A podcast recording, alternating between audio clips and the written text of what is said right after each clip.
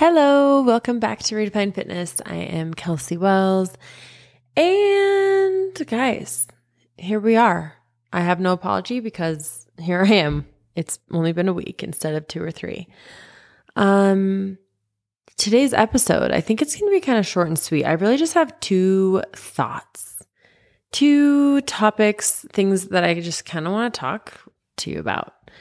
Um the first one the first one is okay, I got to I got to just start with the story. Let me back up here. So, you may or may not know that I busted my ankle. I wrecked my ankle in a ski accident like a year and a half ago. And um Okay, wait, let me back up even a little bit further. So, I did not, even though I grew up in Utah, I never learned how to ski until two seasons ago when Anderson um, started to learn. I chose to learn. We had this like vision of a family that we were going to take up this hobby together. And Ryan grew up snowboarding and he just knew the magic of being up in the mountains and the slopes. And we lived so close. And so we're like, you know what, we're going to invest in this. We're going to learn. We're going to do this as a family. Um, so we all like jumped, took the leap. It took like Ryan 17 minutes to learn. it took Anderson like two days. And it was difficult learning how to ski as an adult, even though I am physically fit and was mentally determined.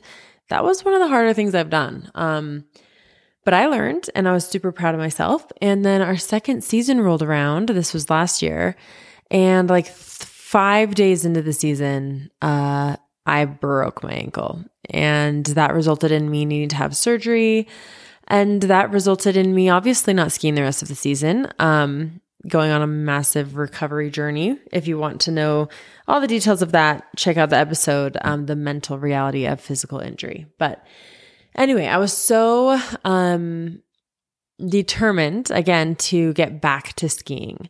I had been cleared from my doctor that I could try again. And so back in November of this year, or sorry, of 2022 of this ski season, we we went. It was like the last weekend of November, the first weekend the slopes were open.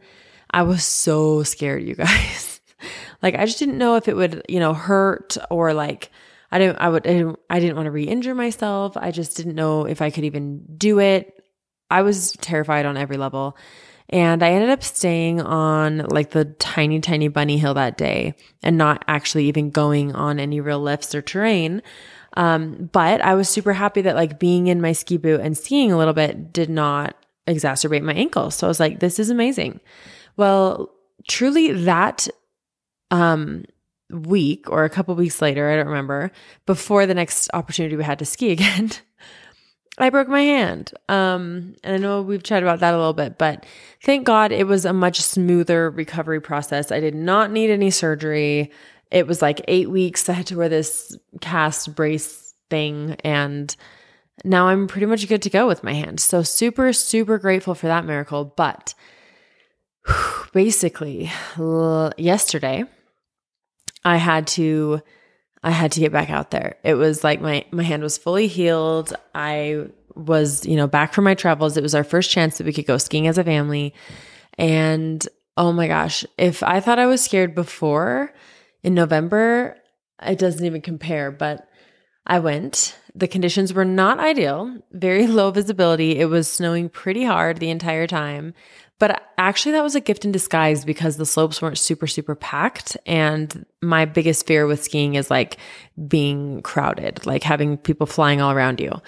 So, anyway, um, up we went and I faced my fears yesterday. Ryan did not even allow me to go to the bunny hill. He's like, I'm taking you straight, you know, straight up the lift. Um, of course, we stayed on the green runs at the resort, but he took me straight up to the top of the lift and I just jumped, you know, and I I did it. And I can't actually express how much joy I felt and how much fun I had yesterday.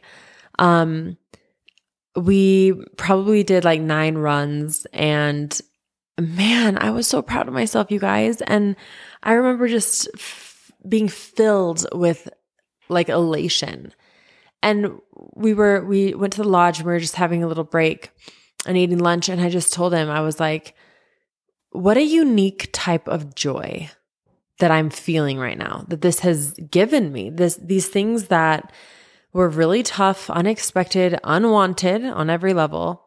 What a wild blessing. And I've talked before about the different lessons I've learned and the principle of of course our hardest trials have the potential to be our greatest teachers in our lives.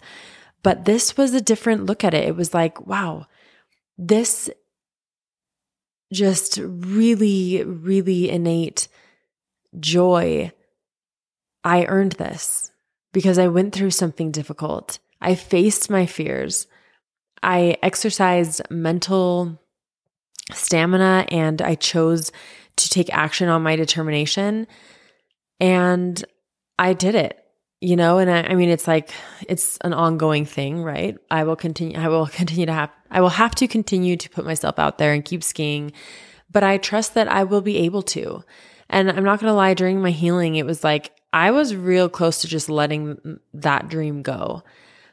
I was so worried, but I had this vision. Like Ryan and I had this shared vision of being a family that could do that together you know, we only have one kid and he's getting older, and skiing is something that we could potentially do as a family until we're very old and gray. I mean, our neighbors are 82 and 84 and they're skiing um, multiple times a week and loving it. And I wanted that. You know, I wanted, I love the experience of being up there in the mountains and outside in the fresh air, even in the freezing cold. And we're just so blessed to live where we do. And so, I just, as much as I did not want to ski ever, ever again, I chose to go forward and exercise discipline and just face my fears and not give up on that hope and that dream. And now I see it again. I'm so excited to go skiing again. I will continue to practice and improve, and I'm not going to let my fears hold me back. Um, we actually ended up going our third run, I Brian was like, "I'll follow you, you choose." And we actually ended up going on the run that I had my fall. And I just needed to do it. I just really needed to like bite the bullet and take the leap, so to speak. And I was so scared. But um and I didn't go up into the trees. I didn't go through the powder like I did when I got hurt, but just doing that run and remembering what happened last time I was there. It was so gratifying getting through it and such a beautiful example to me. I guess the whole skiing experience for me and my injury and recovery, and especially yesterday, was a perfect example of the fact that we can do hard things. And the the other point of that's not as discussed is the joy that comes when we do.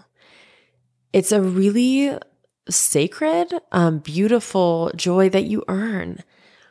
I want you to think about a time in your life where you've done a hard thing where you went through something that you weren't sure you could handle, or maybe it was something unexpected that happened, or maybe just something that you knew you needed to do, like getting, you know, a degree, or I don't know, anything in your life that has been really hard, that's taken a lot of discipline and courage, maybe a lot of time, a lot of effort, output, continued effort and output. How beautiful is that gift that you earn by doing that? And it was just such a reminder to me that life, guys, life is always going to be hard. It is not meant to be easy. But you, I'm sure you've heard this before. It's so true. You get to choose your hard. It was so hard not being able to ski all of last year. It was so hard.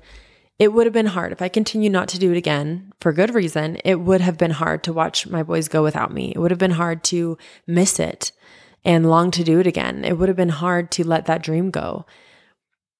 It was also hard to face my fears and to choose to go for it. You get to choose your heart, but I promise you, nothing looking back on your life, whenever I'm in doubt of which hard I want to choose, I f- flash forward in my mind to myself, hopefully when I'm old and gray when I'm looking back on my life, what do I want to say? And every single time it helps me decide because, my God, I know for sure that I would regret more the hard that would come and the pain that I'd endure if I chose not to try. If I had a dream that I let die because of fear. If I, you know, if I take a leap and it doesn't go the way that I plan or think or foresee, that's okay. I can live with that.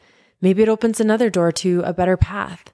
But my God, I don't want to look back and wonder on what kind of human I could have become or what kind of memories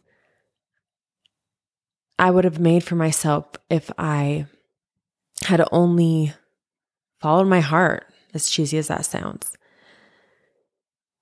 When you're thinking about your life, especially in the sense of your efforts in fitness and in health and in nutrition and in exercise, what are your goals?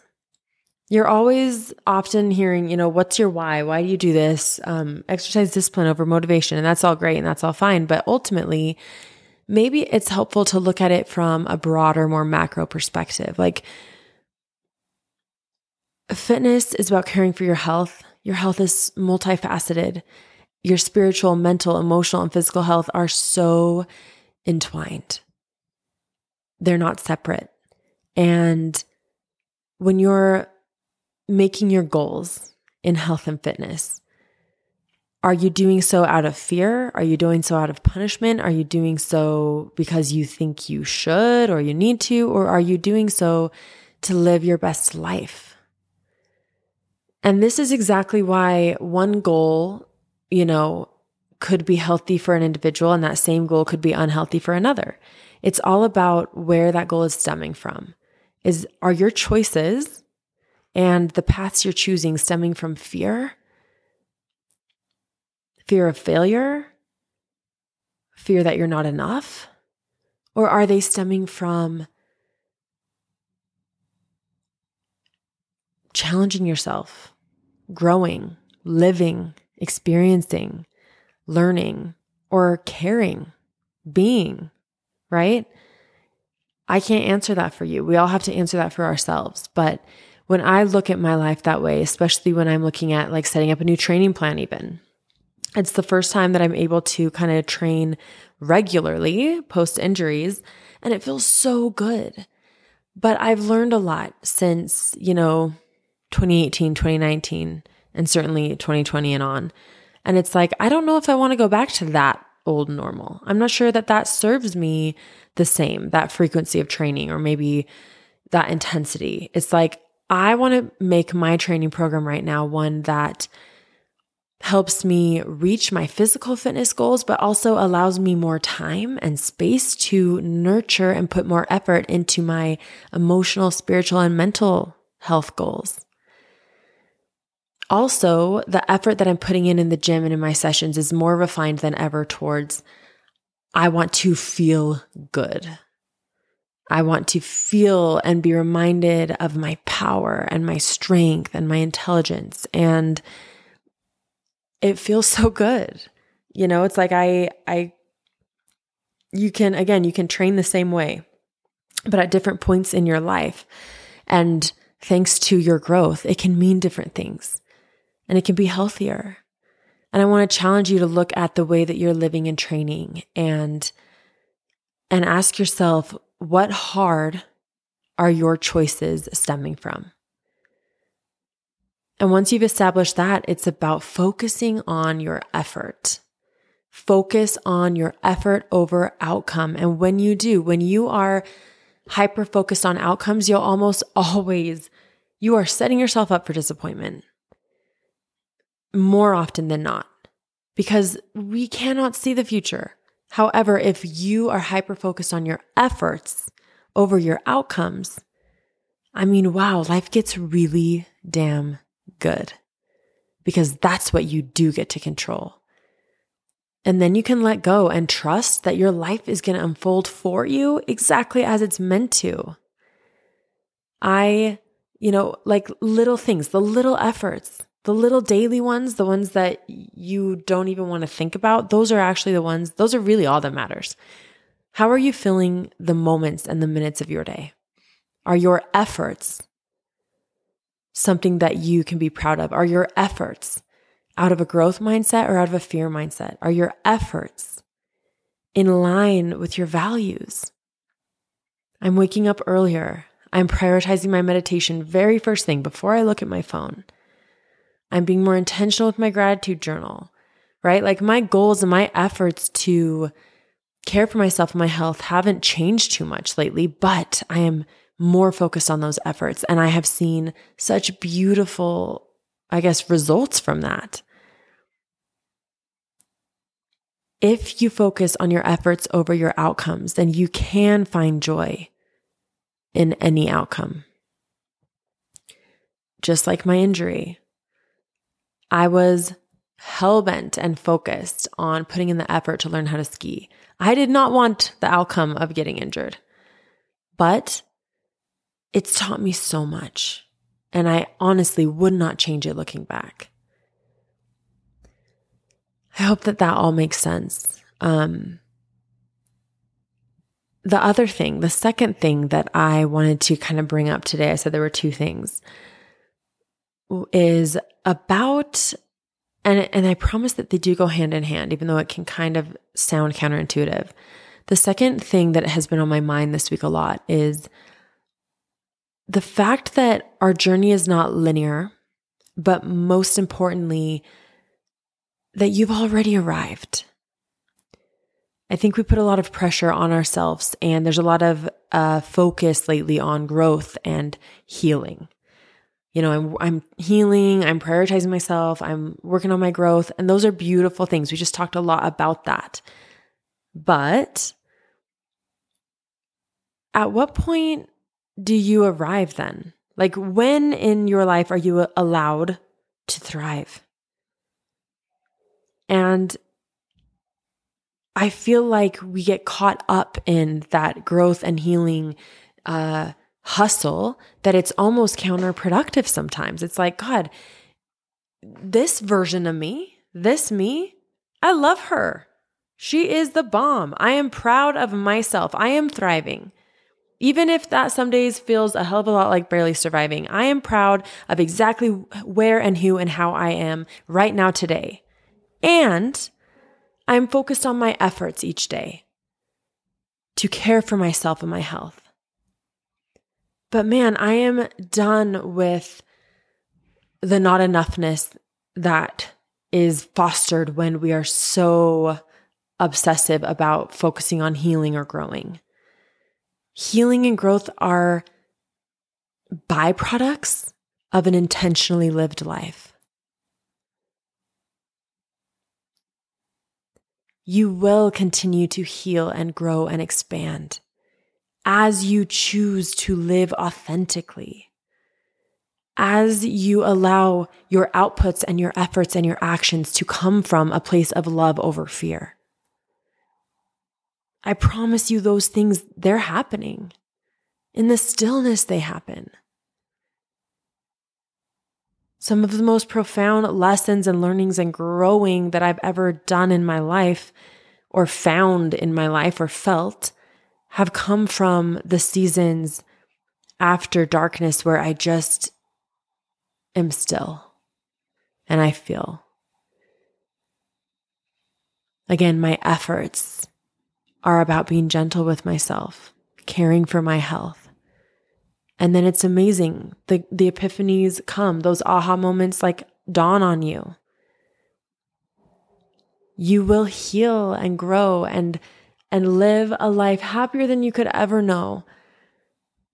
But being hyper focused on wanting that, I don't think is it. Be hyper focused on being exactly where you are building yourself up, leaning into your strengths, being proud of who you are today. You will grow. But right now, being you right now, spending time with this you, it's so much more than okay. I have a feeling that you are doing so much better than you even know. So let the guilt go.